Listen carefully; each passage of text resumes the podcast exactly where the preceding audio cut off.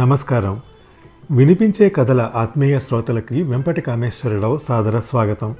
ఈరోజు నేను వినిపించే రెండు వందల పన్నెండవ కథ VK two one two Shrimati V Shanti Prabodha గారి కథ. ఆమె మొదటి నిర్ణయం. రచయిత్రి శ్రీమతి వి శాంతి ప్రబోధ గారు చదివింది జర్నలిజం అయినా స్థిరపడింది సామాజిక సేవా రంగంలో శ్రీమతి హేమలత లవణం శ్రీ లవణాల నిర్వహణలోని సంస్కార్ సంస్థలో వారితో కలిసి ఇరవై ఏళ్ళు నడిచారు. ఆ నడకలో అనేక మంది గ్రామీణ మహిళల పిల్లల జీవన పరిస్థితులు వారికి అవగతమయ్యాయి. తరతరాల దురాచారంపై రాసిన నవల జోగినికి రెండు వేల ఆరులో తెలుగు విశ్వవిద్యాలయం పురస్కారం రెండు వేల తొమ్మిదిలో వెంకట సుబ్బు పురస్కారం రెండు వేల పద్నాలుగులో కందుకూరి అవార్డు ఇందూరు అపురూప అవార్డులు అందుకున్నారు. కథల పోటీలలో పలు బహుమతులు అందుకున్నారు. పలు కవితలు వ్యాసాలు రేడియో ప్రసంగాలు వారి కలం నుండి జాలువారే. బాలల హక్కులపై వారి లేఖా సాహిత్యం ఐఎల్ఓ సౌజన్యంతో ఆంధ్ర మహిళా సభ బాల్య సంస్థలు సంయుక్తంగా ప్రచురించాయి.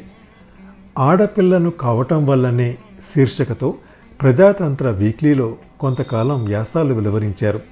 వార్త ప్రజాశక్తి కొలిమి నెచ్చెలి అంతర్జాల పత్రికల్లో వారి కథలు నవలలు ప్రచురితమయ్యాయి. విహంగ అంతర్జాల పత్రికలో మేకోపాఖ్యానం శీర్షిక నిర్వహిస్తున్నారు. వారి కథ ఆమె మొదటి నిర్ణయం. ఇప్పుడు వినిపిస్తున్నాను.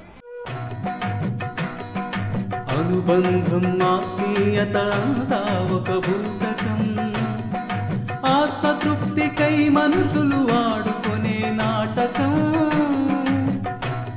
వింత నాటకం వింత నాటకం వింత నాటకం.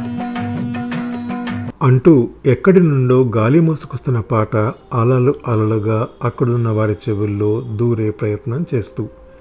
ఎంత అదృష్టం కాకపోతే ఇలాంటి సాగు వస్తుంది చెప్పండి. ఏమాత్రం బాధ నొప్పి లేకుండా ఈ భవబంధాలకు అతీతంగా పయనమే వెళ్ళిపోయాడు రామారావు అంటూ వచ్చి బాక్స్లో నిద్రపోతున్నట్టుగా ఉన్న ఆయన నిర్జీవ దేహానికి అంజలి ఘటిస్తున్నట్లుగా ఓ క్షణం నుంచున్నాడు రామారావు చిన్ననాటి స్నేహితుడు. సరస్వతమ్మను ఉద్దేశించి చెల్లెమ్మా మావాడు అదృష్టవంతుడు. వాడికన్నా నువ్వు ముందు పోతే వాడేమైపోతాడో అని బెంగపడేవాణ్ణి. తిరుగుతూ తిరుగుతూ చక్కగా వెళ్ళిపోయాడు. ఎంత అదృష్టం చేసుకుంటే వస్తుంది ఇలాంటి చావు అన్నాడు ఆయన దుఃఖాన్ని దిగమింగుకుంటూ కూర్చున్న సరస్వతమ్మ వనజలని ఉద్దేశించి. రాత్రి రామారావు మరణవార్త వినగానే కొందరు బంధుమిత్రులు హుటాహుటిన అక్కడ చేరితే మిగతా రావాల్సిన వాళ్ళంతా ఉదయం నుండి వస్తూనే ఉన్నారు. రాత్రి నుండి ఉన్న వాళ్ళలో కొందరు శవాన్ని ఎప్పుడు లేపుతారా అని ఎదురు చూస్తున్నారు అప్పుడే వచ్చిన వాళ్ళు రామారావును గుర్తు తెచ్చుకుని కళ్ళనీళ్ళు పెట్టుకుంటుంటే మిగతా వాళ్ళ కళ్ళల్లోనూ నీళ్ళ సుడులు తిరిగిపోతున్నాయి. హృదయాలు బరువెక్కుతున్నాయి. మగవాళ్ళు అలా బయటకు వెళ్ళి వంద గజాల దూరంలో ఉన్న టీ కొట్లో టీ తాగో సిగరెట్ దమ్ముకొట్టో వస్తున్నారు. కొందరు చేతిలో సెల్ ఫోన్ పట్టుకుని అటు ఇటు తిరుగుతూ మాట్లాడుతున్నారు. ఏడున్నర సమయంలో ఎదురింటి వాళ్ళు అక్కడున్న వాళ్ళందరికీ టీ పంపారు. మగవాళ్ళు తీసుకున్నారు కానీ ఆడవాళ్ళు ఎవరూ తీసుకోలేదు. మనసులో తాగాలని పీకుతున్నప్పటికీ తీసుకోలేదు. ఒకరెవరైనా తీసుకుంటే మిగతా వాళ్ళు తీసుకునేవారేమో.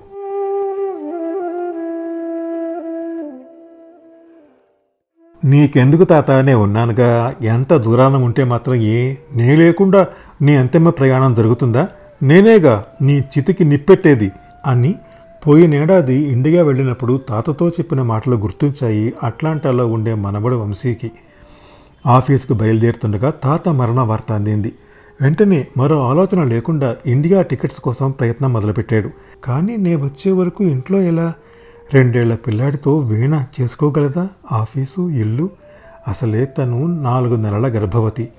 టికెట్ కూడా చాలా ఎక్కువగా ఉంది. వన్ వేకి లక్షన్నర అవుతుంది ఒక్కొక్కళ్ళకి ముగ్గురికి అంటే నాలుగున్నర లక్షలు. పది పదిహేను రోజుల జీతం వదులుకోవాలి. ఇంత అవసరమా? నెల నెల కట్టాల్సిన ఇంటిలోనూ క్రెడిట్ కార్డు పేమెంట్స్ కళ్ళ ముందు కదిలాయి. భార్య డెలివరీ రాబోయే ఖర్చులు నెలదీశాయి. చనిపోయిన వ్యక్తి కోసం ఇంత రిస్క్ తీసుకోవాలనుకుంటున్నావు? కాస్త ప్రాక్టికల్గా ఆలోచించరా అంటూ అంతరాత్మ నిలదీయడంతో పరిపరి విధాల ఆలోచించిన వంశీ ఆ విషయం తల్లికి చెప్పలేక భార్యకి చెప్పాడు. ఆ తర్వాత పిన్ని బాబాయ్లకు ఫోన్ చేసి వెంటనే రావడానికి టికెట్ దొరకలేదని జరగాల్సిన కార్యక్రమం కానిచ్చేయండి అని చెప్పాడు. మనసులో రావాలని ఎంత ఉన్నా రాలేకపోతున్నాను పిన్ని. ఇక్కడ నా పరిస్థితి అర్థం చేసుకుంటారనుకుంటాను బాబాయ్. అమ్మ వాళ్ళని వీలైనంత త్వరలో పంపిస్తానని కర్మకాండలు కానిచ్చేయమని మరోసారి చెప్పి ఏదో బరువు దిగిపోయినట్లు ఫీల్ అయ్యాడు వంశీ. ఎప్పట్లాగే ఆఫీస్కి వెళ్ళిపోయాడు. చచ్చా ఏం మాటలన్నా అలా మాట్లాడతావు? నీకేమవుతుంది? ఏమీ కాదు. అయినా నేనేమన్నా శాశ్వతంగా నీ మనవడి దగ్గరే ఉంటానా ఏమిటి? కోడలు డెలివరీ కోసం వెళ్తున్నా కానీ తెలుసుగా తనకి వేవిళ్ళు పిల్లాడితో చేసుకోలేకపోతుంది. ఇలాంటప్పుడేగా పిల్లలకి ఏమన్నా సాయం అందించగలిగేదని ఆరు నెలల్లో వచ్చేస్తానని అభయమిచ్చి వచ్చాను కానీ నువ్వేం చేసావు నాన్న? పది రోజులు కాకుండానే చెప్పా పెట్టకుండా అలా వెళ్ళిపోయావేంటి? గిరిజ హృదయం బోరు బోరున రోధిస్తోంది.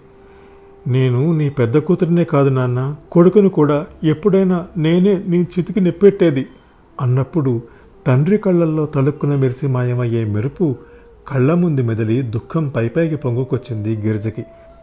ఇప్పట్లో కనిపించవుగా అంటూ మా ప్రయాణానికి పదిహేను రోజుల ముందే అమ్మని తీసుకొచ్చావు. నీకు ఇష్టమని చికెన్ మినపగారెలు ముందు పెడితే ఈరోజు స్పెషల్ ఏంటో అంటూ తృప్తిగా తిన్నావు. మురిసిపోతూ నువ్వు చూసిన చూపు ఇక నాకు అందదా?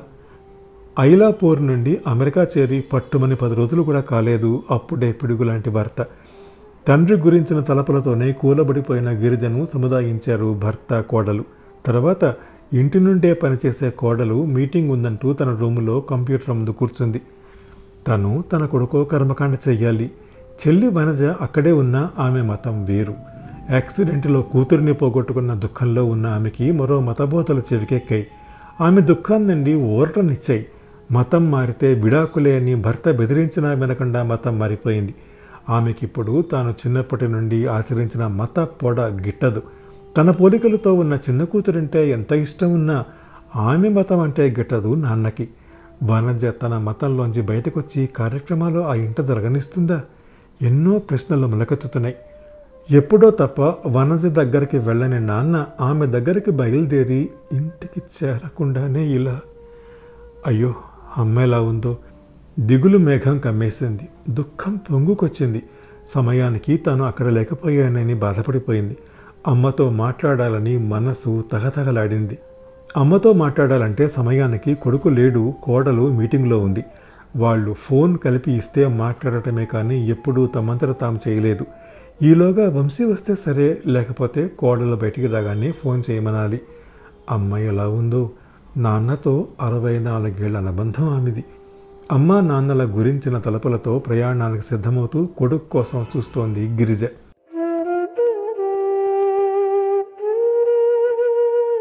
ఇలాంటి రోజు ఒకటి ఉంటుందని ఎప్పుడైనా ఊహించిందా? లేదు. అక్కా బావ ఇక్కడ లేరు. ఇప్పుడెలా? వాళ్ళు అమెరికా నుండి వస్తారో లేదో? వస్తే పర్వాలేదు. ఒకటి కాదు రెండు రోజులైనా ఉంచచ్చు. కానీ రాలేకపోతే? తండ్రి మరణవార్త వినగానే రామారావు చిన్న కూతురు వనజమదిలో రేగిన ప్రశ్నలు. ఎవరో ఒకరు చేయాలిగా? నేను వేరే మతంలోకి మారాననే కదా నాన్న నాతో చాలా కాలం మాట్లాడలేదు. ఇప్పుడు ఆయనకి నా మతంలో అంతిమయాత్ర నిర్వహిస్తానంటే ఒప్పుకుంటారా? బంధువుల దాకా ఎందుకు? తన భర్తే ఒప్పుకోడు. తానే కర్మకాండాలు చేస్తానంటాడు. నా ఇష్ట ఖాతరు చేయని కూడా చేయడేమో. అలా అని మనసు ఒప్పుకోవటం లేదు ఆయన మతంలోనే తన ఇంటి నుండి జరిపించడానికి. సంకట పరిస్థితిలో కొట్టుకుపోతోంది వనజ.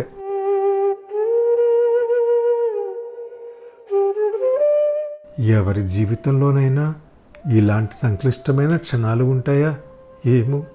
తన జీవితంలోకి మాత్రం వచ్చేసాయి వచ్చి ఏం చేస్తామంటూ నిలదీస్తున్నాయి. కళ్ళు మూసుకుంటూ తెరుస్తూ ఆయన ఇక లేరన్న నిజాన్ని తనలో ఇంకించుకునే ప్రయత్నం రాత్రి నుండి చేస్తూనే ఉంది. ఇప్పుడు ఆమె ఆలోచనలన్నీ ఆయన అంతిమ సంస్కారాల గురించే. మనవడు పెద్ద కూతురు అల్లుడు రావడం లేదని తేలిపోయింది. ఇప్పుడెలా? జరగవలసిన తంతు ఎవరు చేయాలి? తర్జన భర్జన పడుతున్నారు. అల్లుడు మేనల్లుళ్ళు అక్క పిల్లలు బావ పిల్లలు మరిది పిల్లలు దుఃఖాన్ని దిగమింగుకుంటూ వచ్చిన వాళ్ళు అడిగే ప్రశ్నలకు జవాబులు చెప్తూ కళ్ళు ఒత్తుకుంటోంది సరస్వతమ్మ. పద్నాలుగేళ్ళ వయసులో అతను చేయి పట్టుకుని అత్తింటికి చేరినప్పటి జ్ఞాపకాలు ఆమె మధ్యలో రేగి ఆగి రాలిపోతున్నాయి. ఆనాటి నుండి ఈనాటి వరకు ఏనాడు తాను ఆలోచించాల్సిన అవసరం రాలేదు. ఆయన చెప్పినట్టు నడుచుకోవటం తప్ప ఏ చిన్న లోటు వచ్చినా పెద్ద పెద్ద రంకలేసేవాడు మొదట్లో భయంతో వణికిపోయేది. తర్వాత ఆయన అరుపులకి ఆధిపత్యానికి తలబగ్గి బతకటం నేర్చుకుంది. కొడుకు ఉండి ఉంటే ఇప్పుడీ ఆలోచన చేయాల్సి వచ్చేదే కాదు. చేతికొచ్చిన కొడుకు అర్ధాయుష్కుడై వెళ్ళిపోయాడు. ఇప్పుడు ఈయన వెళ్ళిపోయాడు. ఏం చెయ్యాలో చెప్పకుండానే రెప్పల మాటను దాచుకుందామనుకున్న తడి ఊబికి ఊబికి వస్తూనే ఉంది. ఎవరికి వాళ్ళు సానుభూతి పలుకులే కానీ కొడుకు వరుస అయ్యేవారెవరు కర్మ చేయడానికి ముందుకు రాకపోవటం ఆశ్చర్యంతో పాటు ఆవేదనే తడిపేస్తోంది. ఆత్మీయతల వెనక దాగిన నటన అర్థమై నిస్సత్తువ ఆవరిస్తోంది. తడి ఆరిపోయిన మనసుల కారణాలు ఎవరివి వాళ్ళవి? ఈ స్థితిలో భర్త అంతిమయాత్రకి తానేం చేయాలి పెద్ద ప్రశ్న ఆమెలో ఉదయించింది. బహుశా అదే ఆమెలో మొలకెత్తిన మొదటి ప్రశ్న కావచ్చు. చిన్న కూతురు ఇంట్లో ఉంది ఇప్పుడు ఆమె అభీష్టం ప్రకారం జరిగితే ఆ ఆలోచన రాగానే ఉలిక్కిపడింది. భర్త ఆత్మ శాంతించదేమో మదనపడింది. నేను పుట్టినప్పుడు నాదే మతము నాదే కులము నాకు తెలియదు. అమ్మ నాన్న ఏది చెప్తే అదే ఆచరించింది. కానీ వనజ తన ఇష్ట ప్రకారం తన మతం మార్చుకుంది. మతాలు మారినంత మాత్రాన మనుషులు మారిపోతున్నారా? చావు పుట్టుకలు ఆగిపోతున్నాయా? హేతుబద్ధమైన ఆలోచనలు పడచూపుతూ మళ్ళీ అంతలోనే పాప భీతి విన్నాడుతూ. భర్త మృతదేహం వైపు చూసింది.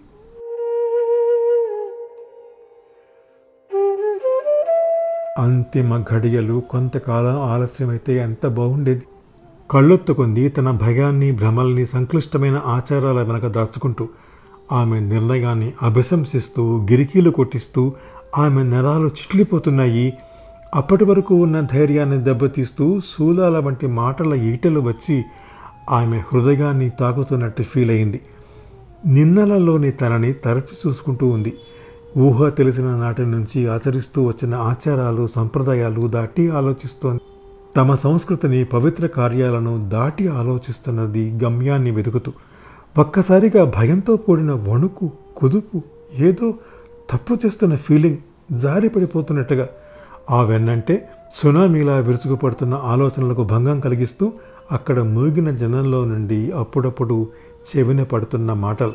మనం పెట్టుకున్న ఆచారాల్లో మతాల్లో మనం బందీలం అయిపోతున్నామంటే మనల్ని మనమే వెనక్కి లాగేసుకుంటున్నట్టు అంటోంది ఒక ఆవిడ.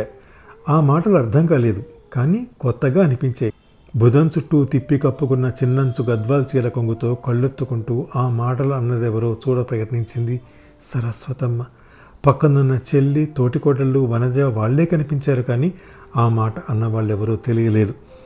కదిలిపోయే కాలంలో కాలంతో పాటే కరిగిపోయే జీవితంలో ఎవరి నమ్మకాల ప్రకారం ఆచారాల ప్రకారం వాళ్ళు నడుచుకుంటారు. ఏ మతంలో అయినా అందరూ చేరేది ఆ మట్టిలోకే కదా. అందుకు ఈ రాద్ధాంతాలు ఎందుకు దారం పోగులాగిన కొద్దీ సాగినట్టుగా సాగుతున్నాయి ఆమె ఆలోచనలు. చిన్నల్లుడు కర్మకాండలు చేయడానికి సిద్ధంగానే ఉన్నాడు కానీ ఆ భార్యాభర్తల మధ్య ఎంత దుమారం రేగుతుందో ఎంత దూరం పెరిగిపోతుందో ఊహించగలదు. ఆ పెరిగిన దూరాన్ని తగ్గించే శక్తి తనకుందా? మతానికి ఉందా? మతాలనే ప్రేమించే వీళ్ళు మనుషుల్ని ప్రేమించలేరా? చీకట్లోంచి చీల్చుకొస్తున్న ఈ ప్రశ్నలు. వనజ మతాచారం ప్రకారం చేయడానికి సరస్వతమ్మ మనసు ఒప్పుకోవడం లేదు. అలాగని తమ మత ప్రకారం చిన్నలుడు చేస్తే అతని కుటుంబంలో కమ్ముకునే యుద్ధ మేఘాల్ని ఏ మతం నివారించగలదు? మతం ముఖం లేని మనుషులు ఉండరా? మతంతోనే మనిషికి ఎక్కువ ప్రమాదమా?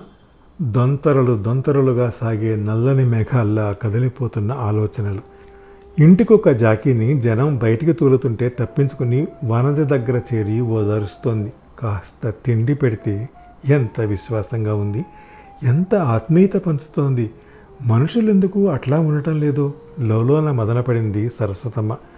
ఏమిటో ఇవన్నీ? కూతురు పెళ్ళి పెట్టుకున్నామని భార్య గర్భవతి అని ఇంటికి మొన్నే ముగ్గు పోసామని ఆరోగ్యం సహకరించట్లేదని ఎవ్వరూ కర్మ చేయడానికి ముందుకు రావడం లేదు.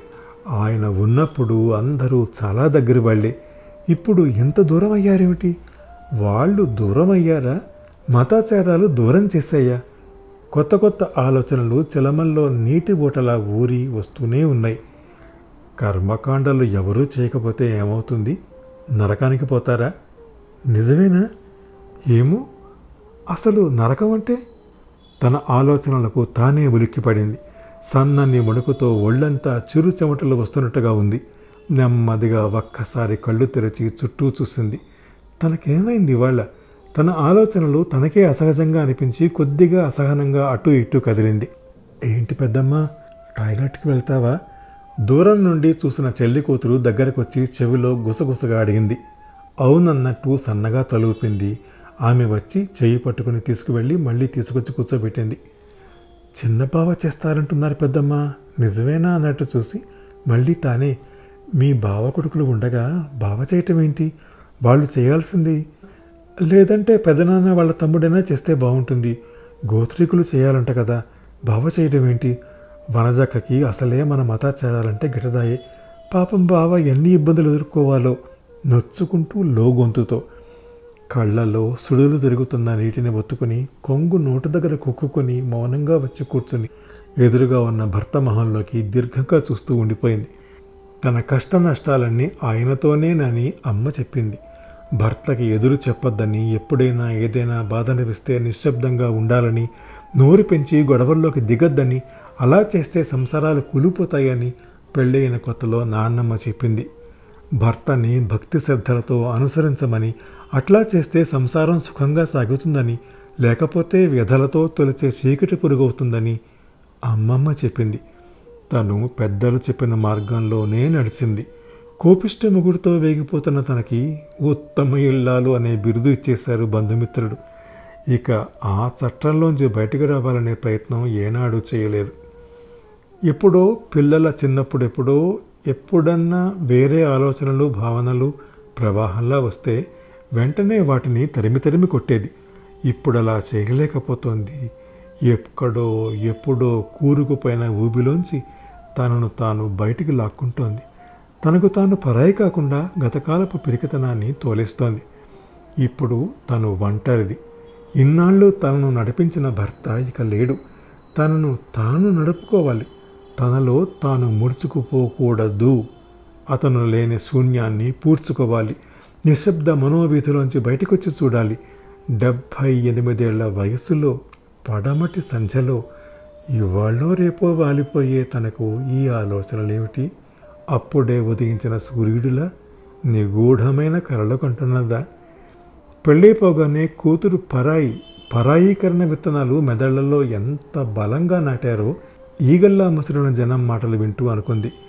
తనేంటి ఈ మందలోంచి బయటకొచ్చి ఆలోచిస్తోంది? రెక్కలు వచ్చిన ఆలోచనలు ఎగిరి లోకసంచారం చేస్తున్నాయి వద్దన్నా వినకుండా. అమ్మాయి పూర్ణ దీపంలో నూనె పోయమ్మా.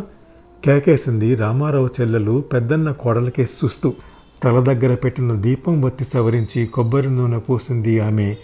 గాలికి దీపం రెపరెపలాడుతుందని ఆ దీపంపై వెదురుబుట్ట బోర్లించారు. వెదురుబుట్ట తీసేయండిని కేకలేశారు ఎవరో తీసేసి ఆవలగా కూర్చుంది పూర్ణ. దీపం వత్తి కాలుతూ వచ్చే పొగవాసన గుండెని బిగబట్టేస్తోంది. దానికి తోడు సాంబ్రాణి వాసన గాలిబాటుతో ఇటు తిరిగింది. చిన్నగా తగ్గింది సరస్వతి. నీకసలే పొగవాసనలు పడవు. కాస్త అటు జరిగి కూర్చోమ్మా. చెవిలో సలహా ఇచ్చింది వనజ. ముక్కుకు కొంగు అడ్డుగా పెట్టుకుని రాలే జ్ఞాపకాలను ఏరటం మళ్ళీ మొదలుపెట్టింది. తన జీవన యానంలో వెనక్కి తిరిగి చూసుకుంటే తన ఉనికి ఉందా? అంతా ఆయన అయినప్పుడు తను అరలు అరలుగా ఉన్న తన జీవితంలో తనకంటూ ఒక్క అర కూడా లేకుండా పోయింది. ఆశ్చర్యపోయింది ఆమె. తన అరలన్నీ అతనే ఆక్రమించేసి ఆ తర్వాత పిల్లలు వాళ్ళ కోసమే తాను తన కోసం కాదు. తనలో తను పరాయిగానే బతికిందా ఇన్నాళ్ళు. తనను తను బందీ చేసుకుందా ఇన్నేళ్ళు. చిక్కగా అల్లిన సాలిగూడులో చిక్కుకుపోయిందా? తానే చిక్కుకుపోయిందా? చిక్కుకుపోయేలా చేశారా? పొర్లి వస్తున్న ఆలోచనల ఉధృతికి ఉలిక్కి పడింది ఏమిటి ఈ విపరీతపు ఆలోచనలు అని ఆశ్చర్యపోయింది. అతను శాశ్వతంగా వెళ్ళిపోతున్న ఈ సమయంలో ఏనాడూ లేని విచిత్రమైన ఆలోచనలు. ఆమెకు ఆమెనే చాలా కొత్తగా అనిపిస్తున్నది సరస్వతమ్మ. అతనే బందీ చేశాడు. ఇన్నాళ్ళు తను అతని కోసమే. ఇప్పుడు అతను తన దోవ తాను చూసుకున్నాడు. అరవై నాలుగేళ్ళ పైగా విశ్వాసపాత్రంగా ఉన్న నన్ను ఇలా నడి సముద్రంలో వదిలేసిపోయాడు. తప్పదు. ఎవరైనా వెళ్ళిపోక తప్పదు. వెళ్ళిపోవాల్సిందే ఎవరు శాశ్వతం కాదు. నిజమే. కానీ తనిప్పుడేమిటి? చిన్న భిన్నమైన తనలో తనని ఏర్పరచుకోవాలా? ఆ అవసరం ఉందా? ఏమిటిలా? ఎదురుగా నిన్నటి వరకు అన్నీ తానైన అతను ఇప్పుడు నిర్జీవమై ఎదుట ఉంటే ఏమిటిలా ఆలోచిస్తోంది? ఏవేవో ఆలోచనలు వెల్లువలా చొచ్చుకొస్తున్నాయి. ఇన్నేళ్ళ తన ప్రపంచాన్ని మెడ మీద వేలాడే కత్తి ఊడిపడి తునాతునకలు చేస్తూ కొత్త ప్రపంచంలోకి నడిపిస్తున్నట్టు తోస్తోంది. మదిలో చెలరేగా ఆలోచనల్ని ధ్వంసం చేస్తూ పసిపిల్లలెవరో గట్టిగా ఏడుస్తున్నారు. ఆకలయిందేమో తల్లి బిడ్డను ఊరడిస్తూ అక్కడి నుంచి లేచి వెళ్ళింది. మా వాళ్ళైతే పాత అలవాట్లని ఆచారాలని తీసేస్తున్నారు. ఈ మధ్య మా బాబాయ్ పోతే గిఫ్టులు ఇవ్వలేదు. అట్లని డబ్బులే కాదు. ఇట్లాంటివి మానేద్దామని పారిజాతం చెట్టు నీడలో బల్ల మీద కూర్చున్నావిడ. సిటీలో మూడో రోజునే అన్నీ కానిచ్చేస్తున్నారంటగా. మరీ ఇడ్డూరం కాకపోతేను ఆ కట్టెను కాల్చిన డిప్పులు అరకముందే ఎటాలు అటే పోవడం అంటే ఏంటి? ఆ జీవుడు ఉన్నంతసేపే అంతా అది కాస్త ఎగిరిపోయిందంటే ఇంతేనమ్మా కలికాలం ఏం చేస్తాం? కాళ్ళు పట్టేశాయేమో చాపుకుంటూ కొద్దిగా గట్టిగానే అంది పక్కింటి సరోజిని. అవును అన్నట్టు తలూపారు కొందరు. మొన్న మధ్య మా వదిన వాళ్ళ నాన్న చనిపోతే శవాన్ని మెడికల్ కాలేజీకి ఇచ్చేశారట. గుసగుసగా చెప్పింది నల్లచీర. అవునా? దాన సంస్కారాలు ఏమి ఉండవా? ఆశ్చర్యంతో నూరెళ్ళబెట్టింది సరోజిని. లేదంటే వాళ్ళు తండ్రి అంత్యక్రియలు చేయలేకో డబ్బులు ఖర్చు పెట్టలేకో కాదు తరగని ఆస్తి ఉంది. కానీ మా వదిన వాళ్ళ నాన్న కోరిక అది. చనిపోయాక కూడా తన శరీరం నలుగురికి ఉపయోగపడాలని అయినా ఈ సాంప్రదాయాలు మత ఆచార వ్యవహారాలన్నీ మనం ఏర్పాటు చేసుకున్నవేగా? వివరించబోయింది నల్లచీర ఏమోనమ్మా డబ్బున్నాళ్ళు ఏ చేసినా చెల్లుబాటు అవుద్ది. అదే మా బోటాలను చేస్తే నలుగురు నాలుగిందలు ఆడిపోసుకోరు. ఎండ ముఖంపై పడుతుందేమో కూతున్న దగ్గర నుండి చేతులు తిప్పుతూ లేచి మరోవైపుకు జరిగింది కాస్త పెద్దావిడ. ఇన్నాళ్ళు మౌనంగా ఉంది. ఇక మౌనంగా ఉంటే కుదరదు. అది కురిపించే విధ్వంసం తనకు తెలియంది కాదు. ఆ విధ్వంసం మూసుకున్న ఆమె కళ్ళ ముందు పరుచుకుంది. జీవితం రెండు ముక్కలుగా విడిపోతుందా? భయమేసింది.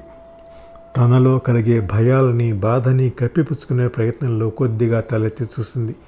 అందరి మొహాలకి రంగులు వేసుకున్నట్టుగానే మాస్కులు ధరించినట్టుగానే కనిపిస్తున్నారు. ఎవ్వరిని లెక్క చేయలేని స్థితిలో కాదు తానే నిర్ణయం తీసుకుంది.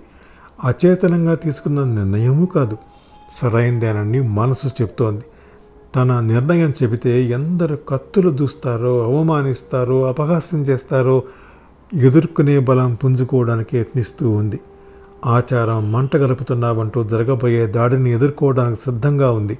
కొద్ది క్షణాల క్రితం వరకు వనజ మతంలో చేస్తే ఏమవుతుంది అని ఆలోచించింది.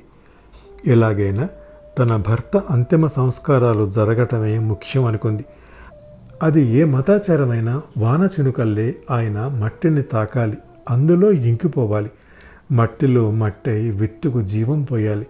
అట్టా చేయడానికి ఏ మతం అయితే ఏమిటిట అని ఆలోచిస్తున్న సమయంలో చెవిన పడిన మాటలు కలలు కనడం చేతగాని ఆమె ఆలోచనలకు కండబలం వస్తున్నట్టుగా ఎగురుతున్నట్టుగా కొద్దిగా నీళ్ళన్నా తాగు పెద్దమ్మా రాత్రి నుంచి చూడు పెదాలు ఎలా ఎండిపోయాయో బతిమాలుతున్నది చెల్లి బిడ్డ. రెండు గుక్కలు తాగి ఆమె చేతికిచ్చి తన చుట్టూ ఉన్న వాళ్ళకే చూస్తూ నీళ్ళింకిన కళ్ళను తుడుచుకుని గొంతు సవరించుకుంది. నేను చెప్పే మాటలు మీకు రుచిస్తాయో లేదో నాకు తెలియదు. నేను మీకు అర్థమయ్యే విధంగా చెప్పగలనో లేదో తెలియదు. లోకంలో నాకు తెలిసింది చాలా తక్కువే. నేను చూసిన ప్రపంచం చాలా చిన్నది. మొదటిసారి మనసు విప్పి మాట్లాడుతున్నాను. ఎక్కడి మాటలు అక్కడే ఆగిపోయి గప్చిపైపోయారు నా ఈ కోరిక మన్నించండి. అందరి క్షేమం కోరి నేను ఓ నిర్ణయానికి వచ్చాను. కొద్ది క్షణాల క్రితం ఇక్కడే ఎవరో అనుకుంటుంటే విన్నాను. అది తప్పో ఒప్పో కూడా నాకు తెలియదు. మన నమ్మే మన మత ఆచారాలు ఒప్పుకుంటాయో లేదో తెలియదు. బూడిదై మట్టిలో కలిసిపోయే శరీరం మళ్ళీ మొలకెత్తుతుందో లేదో తెలియదు కానీ నాకు ఇప్పుడు అనిపిస్తోంది. అది నాకు చాలా మంచి పని అని. అందుకే నా భర్త జీవం లేని శరీరాన్ని దగ్గరలో ఉన్న మెడికల్ కాలేజీకి ఇచ్చేయాలని అనుకుంటున్నాను. ఈ శరీరం వారికి ఉపయోగపడటంతో పాటు కర్మకాండలు ఎవరు చేయాలని తర్జన భజన పడుతున్న అందరి సమస్య తీరుతుంది. నేను పోయిన తర్వాత కూడా ఇలాగే చేయాలని కోరుకుంటున్నాను. మధ్య మధ్యలో భర్త మొహంలోకి బంధుమిత్రుల సమూహాన్ని చూస్తూ స్పష్టంగా చెప్పిందామె.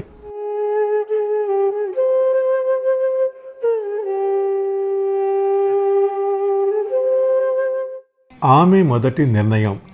శ్రీమతి వి. శాంతి ప్రబోధ గారి కథ నేను వినిపించే రెండు వందల పన్నెండవ కథ వికే టూ వన్ టూ విన్నారు. ఈ కథను నేను వినిపించే తీరు మీకు నచ్చితే లైక్ చేయండి మీ కాంటాక్ట్స్కి షేర్ చేయండి. మీ అమూల్యమైన అభిప్రాయాన్ని కామెంట్ రూపంలో నాకు తెలియజేయండి.